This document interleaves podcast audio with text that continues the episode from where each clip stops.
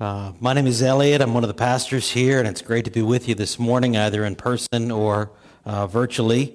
Um, I wish we all were in person, but um, this is what we've got. Um, a, a, couple of months ago, I, uh, a kitchen accident led uh, to a trip to my doctor to stitch up my hand. And I've known my doctor for a while. He knows what I do. He, his pastor is someone I worked with as uh, he was starting uh, his church. And so visits to my doctor often end up uh, with conversation about churches and church planting, which I enjoy talking about much more than issues related to my health. Anyway, as he was stitching up my hand, he, he said, I, I would imagine the pandemic has put your church planting work on hold. As some of you know, I spend much of my time helping pastors and church planters through an organization called Leaders Collective. And if you asked me back in March, I would have said a similar thing much of our church planting work would be on hold for a while. He and I were wrong. In the last 10 months, Leaders Collective worked closely with 16 church planters, all starting new churches in 2020. They are quietly heroic. They are courageously faithful. And they're getting the best stories. I, I think of my friend Brandon, who's planning a church in a severely under resourced area of Cincinnati. When the pandemic hit, his new church gave key leadership and raised money for a meal program that served over 300 families each day in their community. They had a college student attend their online service so she could write a paper about for her sociology class about how religious communities deal with tragedy. She had no interest in Jesus or the church. She was just there to write her paper. And yet, when she heard them pray prayers of lament, well, she's still coming to church. For all of 2020, Brandon worked three jobs so he could plant his church in an under resourced community. He longed to give more time to the church, so he asked God to make a way. God did. Brandon quit his other jobs in faith. He made a simple ask to a few other churches, and in two weeks, the churches he asked and those even that he didn't gave enough to cover their entire 2021 budget. Quietly heroic, quietly heroic, courageously faithful, and easily the best stories. When I was in high school, my parents helped start a new church. And other than a couple of years in college, all of church experience has been either in church plants or church planting churches. 16 years ago, my family moved to Raleigh to replant CTK, and since then, most of my vocational work stayed focused on church planting.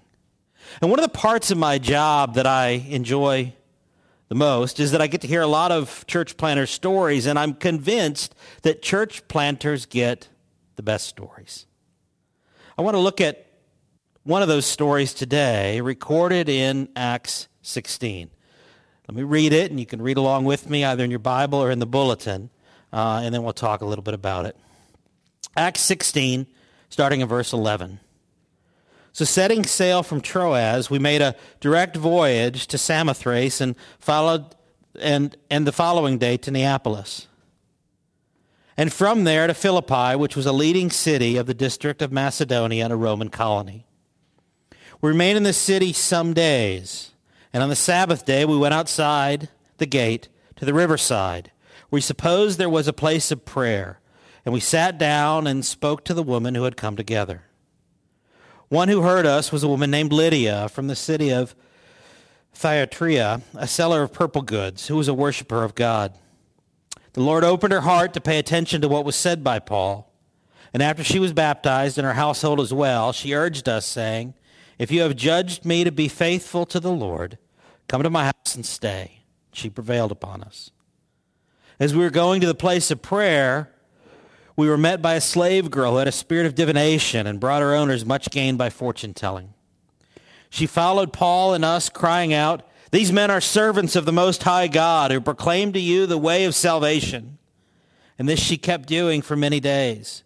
Paul, having become greatly annoyed, turned and said to the Spirit, I command you in the name of Jesus Christ to come out of her. And it came out that very hour. But when her owners saw that their hope of gain was gone, they seized Paul and Silas and dragged them into the marketplace before the rulers. And when they had brought them to the magistrates, they said, These men are Jews, and they are disturbing our city. They advocate customs that are not lawful for us as Romans to accept or practice. The crowd joined in attacking them, and the magistrates tore the garments off them and gave orders to beat them with rods. And when they had afflicted many blows upon them, they threw them into prison, ordering the jailer to keep them safely. Having received this order, he put them into the inner prison and fastened their feet in the stocks. About midnight, Paul and Silas were praying and singing hymns to God, and the prisoners were listening to them. And suddenly there was a great earthquake, so that the foundations of the prison were shaken. And immediately all the doors were open and everyone's bonds were unfastened. When the jailer woke and saw that the prison doors were open, he drew his sword, was about to kill himself, supposing that the prisoners had escaped. But Paul cried with a loud voice, Do not harm yourself, for we are all here. And the jailer called for the lights and rushed in, and trembling with fear, he fell down before Paul and Silas. Then he brought them out and said, Sirs, what must, what, what must I do to be saved? and they said, Believe in the Lord Jesus Christ, and you will be saved, you and your household. And they spoke the word of the Lord to him and to all who were in his house. And he took them the same hour of the night and washed their wounds. And he was baptized at once, he and all his family. Then he brought them up into his house and set food before them. And he rejoiced, along with his entire household, that he had believed in God. This is the word of the Lord. Thanks be to God. Let me pray. Father, we thank you uh, for bringing us together here this morning and giving us the opportunity to look at these wonderful things in your word. And Lord, we ask by your Spirit's presence that you would bring about the change in our hearts that you desire as we study these things. We leave here people deeper in love with you and deeper in love with one another. It's in your name, Jesus, that we ask these things. Amen. Okay, we're, we're, we're in the middle of talking about our 10-year vision, what we hope to see happen in and through CTK in the next 10 years. Uh, our vision is this. By God's grace, CTK will be a people deeply transformed by the gospel, who plant churches, become cross-cultural disciples, and pursue biblical justice. It's detailed in that drawing of the tree that you'll see in your bulletin. Uh, so, two weeks ago, Jeff talked about the whole diagram or the whole vision. Uh, last week, James talked about the roots, part of the tree, and now we're on to some of the fruit. And the first fruit we're going to be talking about today is, is the church planting part, one of those pieces of fruit on the tree. See, just before Jesus left earth and returned to heaven, he commissioned his disciples to continue his mission on earth. Uh, the story is recorded in Matthew 28, and Jeff a great sermon about that two weeks ago. Uh, that commission finds expression in our vision. We want to do what Jesus has told us to do. And though Jesus didn't say, go plant churches, what we see in the book of Acts is that his disciples fulfilled his commission by planting churches. So we want to continue to do church like they did. And that means we plant churches. We've sent out three church planters in the last seven years. We want to send out seven more in the next 10 and continue to work with Leaders Collective to plant at least six more churches each year. In Acts 16, we find St. Paul and his fellow workers, Silas, Timothy, and Luke, in Philippi. They're there as part of a, a long church planting journey that's taken them through Western Asia.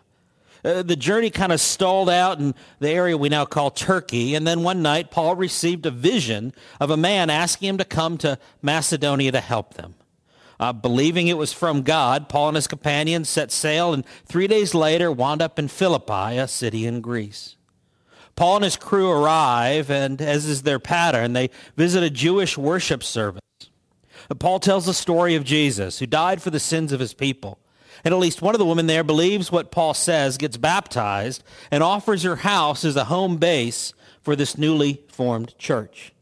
As Paul and his companions continue this weekly pattern of going to worship services, a demon-possessed, fortune-telling slave girl follows them shouting. Paul, in verse 18 we read, having become greatly annoyed, cast the demon out. The inference is that the once possessed girl then joins the church. Her owners get angry, not because she was delivered or healed, but because this trafficked woman, woman isn't making the money anymore. No demon, no fortune. So they drag Paul and Silas to the marketplace, the center of commerce and judgment. Paul and Silas are accused. They're beaten and sent to jail, all without a trial. In jail, they start singing and praying. God sends an earthquake. They're released from their stocks, and the jail doors come open. The jailer, fearing that all the prisoners have escaped, decides to kill himself. Just before he does, Paul shouts that no one has escaped, and the jailer believes, rushes in, sees Paul and Silas, believes, uh, believes in Jesus, gets baptized, and joins the church. Church planters get the best stories. There, there are a, a, number of things in this story that are actually common to many church planters' stories, and I want to highlight three conversion, opposition, and supernatural victory. First, conversion. Church plants tend to see people believe in Jesus for their salvation. That's what I mean by conversion. And the reason they see more conversions is because they're often focused on those who don't yet believe in Jesus as their Savior. In the case of Paul and Silas, they don't have anyone to start the church when they arrive in Philippi. So rather than somehow hoping that people will show up and find them, they went looking for people that might have an interest in Jesus. They told them about Jesus and then watched God do his work. Look again at verse 13. And on the Sabbath day, we went outside the gate to the riverside, where we supposed there was a place of prayer. And we sat down and spoke to the woman, women who had come together. One who heard us was a woman named Lydia from the city of Thyatira, a seller of purple goods who was a worshiper of God. The Lord opened her heart to pay attention to what was said by Paul. And after she was baptized, and her household as well, she urged us, saying, If you have judged me to be faithful in the Lord, come to my house and stay and she prevailed upon us. Lydia is an immigrant, originally from a city in what we now call Turkey.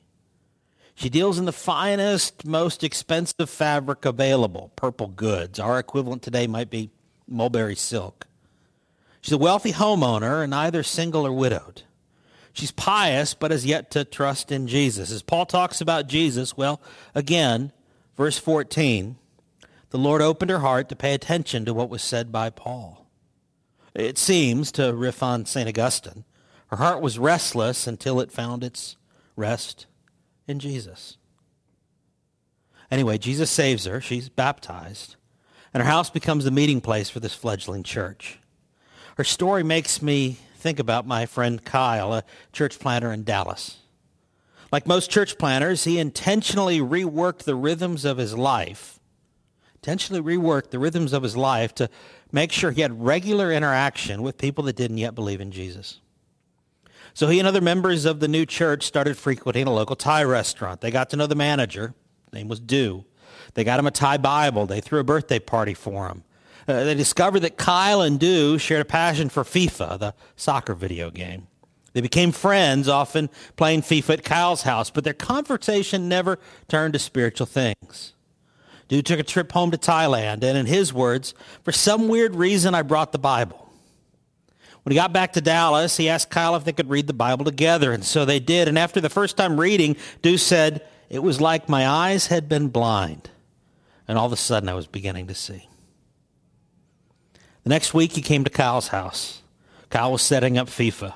Dew was resistant to play. Oblivious, Kyle kept setting the game up, and finally Dew interrupted him and said, Dude, how can I become a Christian?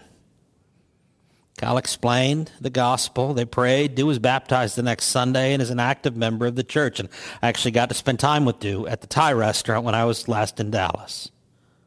Quietly heroic, courageously faithful, the best stories. Paul and his companions' work in Philippi doesn't end with Lydia or even the gathering at her house. And the reason is, well, uh, their goal is not a weekly meeting or a place to worship. The goal is to see the good news about Jesus, the gospel, advance in the lives of his people.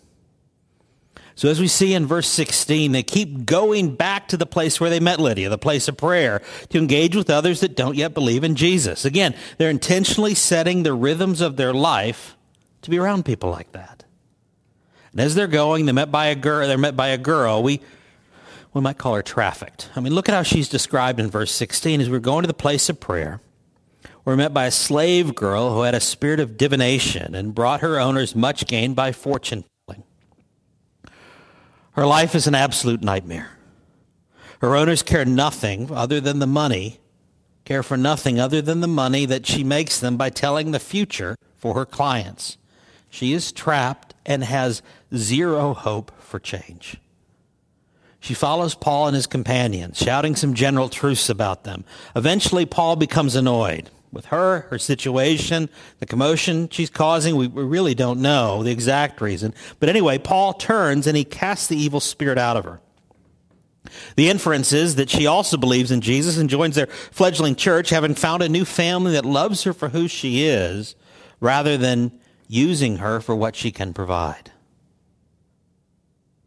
But the account of the church plant in Philippi doesn't stop there. As we'll see in a minute, the exorcism gets Paul and Silas thrown in prison. God intervenes, delivers them, and in the process, Paul prevents the jailer from taking his own life. He asks Paul how Jesus can save him. Paul tells him the jailer believes in Jesus, is baptized, and becomes part of the fledgling church. Now, Philippi, we learn in verse 12, is a Roman colony settled and ruled by former members of the Roman army. Though the jailer wasn't an original founder of the city. It's probably 80 years after the city was colonized. He was most likely a former military guy who took an early retirement in Philippi and was appointed to the position by other military veterans. So a church is planted in Philippi, and it's a diverse group. An insider, the jailer, an immigrant, Lydia, and an outsider, the slave girl.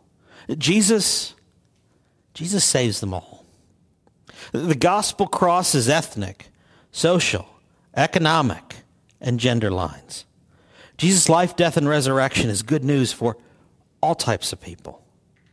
But, but I think Luke, the author of Acts, is telling us something more. See, if you were a pious head, you're, you're pious and head of a Jewish household back then, you would begin each day thanking God that you weren't a woman, a Gentile, or a slave. Even that's turned upside down. As a woman, Gentile, and slave are the ones who helped start this church. Quietly heroic, courageously faithful, the absolute best stories. Great stories, but they don't come without opposition. The gospel doesn't advance without opposition. I mean, sometimes you do everything right and everything goes right, and sometimes you do wrong and everything, sometimes you do right and everything goes wrong. Sometimes it goes wrong because people are evil, and sometimes it goes wrong because we live in a world where everything doesn't always work the way it's supposed to work. A couple of years into the plant, to the, to the CTK replant, I asked a friend to lead our music one Sunday we and the other musicians showed up at our rented building, a gorgeous old stone church in Glenwood South. Well, he's gorgeous on the outside. It had years of deferred maintenance and a sanctuary that was gutted to become a cafeteria. It honestly wasn't the nicest space, but it cost us 750 bucks a month, and at that time, that was all we could afford. It came with a challenging landlord who cared little for the state of the building and seemed to often forget that we rented it on Sunday. That was obvious this Sunday. The lights were off. The alarm was blaring. I called the landlord, woke her up, and she said, yeah, I forgot to tell you. The power's out at the building. We don't know why. It can't get fixed till Monday. Then she hung up the phone. I got the alarm off and told the musicians to practice while I scrambled for a solution. But I was discouraged. It seemed like another Sunday would be upended by something completely out of our control. We did right. It went wrong because we live in a world that doesn't work like it's supposed to. A minor inconvenience, especially compared to the evil that Paul and Silas faced. Look at the response to casting the demon out of the slave girl. Look at verse 19. But when our owners saw that their hope of gain was gone, they seized Paul and Silas and dragged them into the marketplace before the rulers. And when they had brought them to the magistrates, they said, These men are Jews. They're disturbing our city. They advocate customs that are not lawful for us Romans to accept or practice. The crowd joined in attacking them. the magistrates tore the garments off them and gave orders to beat them with rods. And when they had inflicted many blows upon them, they threw them into prison, ordering the jailer to keep them safely. Having received this order, he put them into the inner prison and fastened their feet in stocks. Once the demon is cast out, the girl becomes useless to her owners. Angered at the loss of income, they drag Paul and Silas to the marketplace, not just the center of commerce, but also the place of judgment and law. Their accusations show that greed isn't the only thing in their hearts. I mean, prejudice is there as well. Look at verse 20. These men, these men are Jews, playing to the anti Semitism that's prevalent in the city. They are disturbing our city, playing to the Romanism that's present in the city. They advocate customs that are not lawful for us Romans to accept or practice, playing to the fear of a strange cult. Racism, nationalism, fear all converge in this single accusation. Without a chance to defend themselves, Paul and Silas are attacked by the crowd, stripped of their clothing, and publicly beaten by the police. Following the brutality at the hands of the police, they're put in stocks and wrongfully imprisoned. And we know the government and the police acted unjustly toward Paul because once he's released from prison, Paul calls them on it. They apologize for it. And they apologize for the shameful, unlawful treatment that he and Silas received. Anyway, Paul and Silas are in jail. They're in pain from the beating. Their wounds are open and untreated. Their feet are in stocks. They can't get comfortable. So they start to sing and pray loudly, loud enough for all the prisoners to hear. Verse 26 details what happens next. Suddenly there was a great earthquake, so that the foundations of the prison were shaken, and immediately all the doors were opened and everyone's bonds were unfastened. The jailer freaks out. Paul tells him to calm down. He then believes in Jesus, brings Paul and Silas to his house, tends to their wounds, gets baptized along with the rest of his house, and feeds them a meal. And in verse 34, it says, He rejoiced along with his entire household that he had believed in God. Quietly heroic, courageously faithful, the absolute best stories. Now, I wasn't praying the day that the power went out at our building. I'm not sure exactly how I responded, but I'm not sure it was, I don't think it was God honoring. But the musicians did start practicing, singing and playing. And when they started singing an old hymn that starts, Come Holy Ghost, Creator blessed, and in our hearts take up thy rest, come with thy grace and heavenly aid, the lights came on. And the power stayed on until the service was over. And then it went off, and it got fixed on Monday. The best stories. But to get those stories, you need to reorient yourself a bit.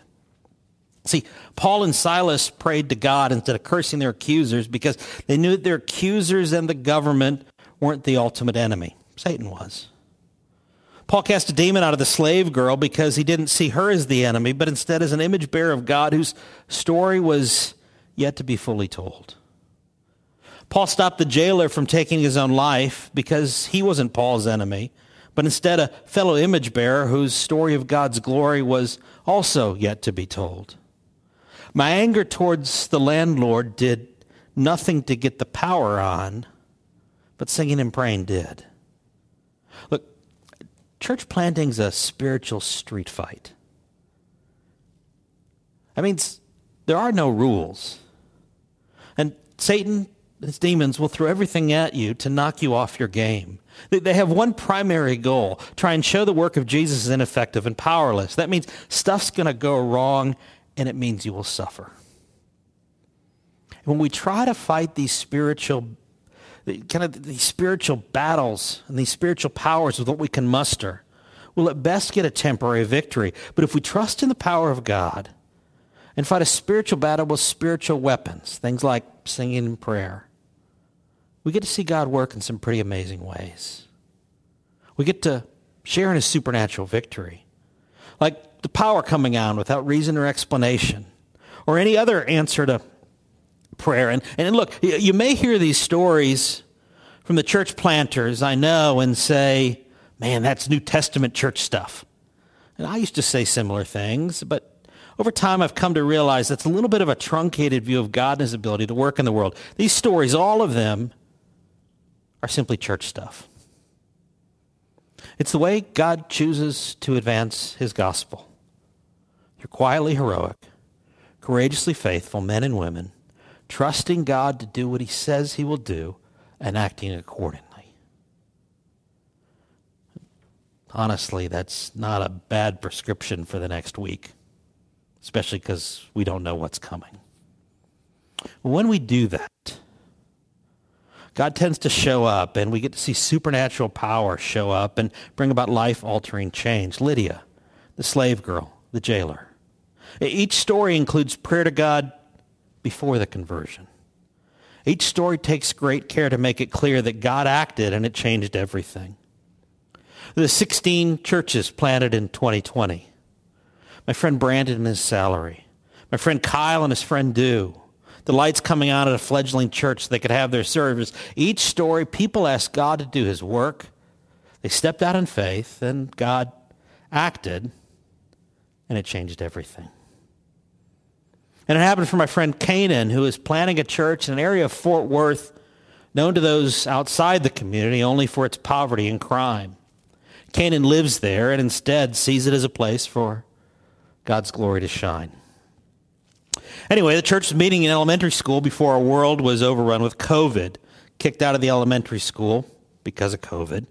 They prayed for a new place to meet. They found a field next to a community center in the middle of their neighborhood that would both meet their needs and give them an opportunity to engage with the many residents that lived and walked by the field.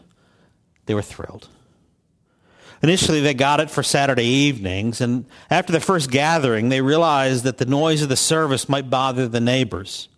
So they went door to door around the field that week, handing out gift cards and letting the neighbors know what they were doing. The assistant pastor knocked on one door, and as he introduced himself, the woman who answered started crying. She said she knew there were a church across the street and wanted to come last week, but was afraid. See, the field's affiliated, meaning a group in the neighborhood claims it as their territory. She had just gotten out of prison, and her past made attendance at the church and the field seem a little complicated. Nevertheless, she accepted the invitation, came the next week. Jesus saved her. She was baptized. And she found the very thing she longed for coming out of prison a new family. Quietly heroic, courageously faithful, and then God flexes with supernatural power, and we get to see the best stories. But we often miss the best stories because we, and that includes me, expect too little and try to control too much. And so we miss the best stories. But it, but it doesn't have to be that way. See, the story of the Philippian church doesn't end with Lydia the jailer and the former slave girl. No, the church actually brought the gospel to the palace of the Roman emperor. Well, Paul got there, but as he explains in his letter to the church that we now call Philippians, he and the church have this thing called a gospel partnership. They have a shared commitment to the same goal, to see the gospel advance throughout the world. They all give everything they can to see that happen. Paul travels, preaches, and plants churches, and sometimes those from the church go with him. Sometimes they send financial support, and sometimes it's just their faithful commitment to their church and their fervent prayers for Paul. No matter what they did, they did something to end together, they get to share in the best stories of God's work. And so, in closing, I want to invite you to join us in planting churches and sharing in the best stories. Eh, see, the stories I told today, they're, they're not my stories. They're God's stories, and they're our stories. The 16 churches I got to help plant this year aren't my church plants, they're our church plants. That's gospel partnership. We each give what God has gifted us, and He does something spectacular with it. So find your place in this partnership. Don't be like the one who watches the, his team win on TV and then thinks he has something to do with the victory. Do something. Well, how? Well, you might have noticed I didn't tell any stories about our most recent church plant at CTK Reconciliation Church in Knightdale. That's not because I don't have great stories, but because I want to encourage you to find out those stories for yourself. Go be a part of that church. Starting next week in their online service or showing up at one of their smaller meetings during the week or visiting once they start meeting in person in March. Uh, contact Ted Yap, the director of operations, and ask for a list of the ways they are praying that God will act. Join them in praying and celebrating when you see God at work. Find those from CTK that are at reconciliation. Ask them to share stories of God's work in the church and then celebrate those with them. Ask Ted Yap how you can serve the church. Don't tell them how you want to serve, but ask them what they need. And if you aren't at reconciliation, commit to ask the CTK elders on a regular basis when is our next church plant? And as you commit to asking that, start asking God how He wants you to be part of that plant. It's not superhuman strength that plants churches. It's the quietly heroic, courageously faithful men and women trusting God to give them more of the best stories. Let's pray. So, Father, we ask just that. We ask that you would now uh, continue to work through the churches we're involved in uh, and continue to work in our hearts uh, to help us give good expression to this gospel partnership in the ways that you would want each of us to do so. And Lord, that we would have opportunities over the next 10 years uh, to come back and share together with much rejoicing of all the good work you've done in and through us. It's in your name, Jesus, that we pray. Amen.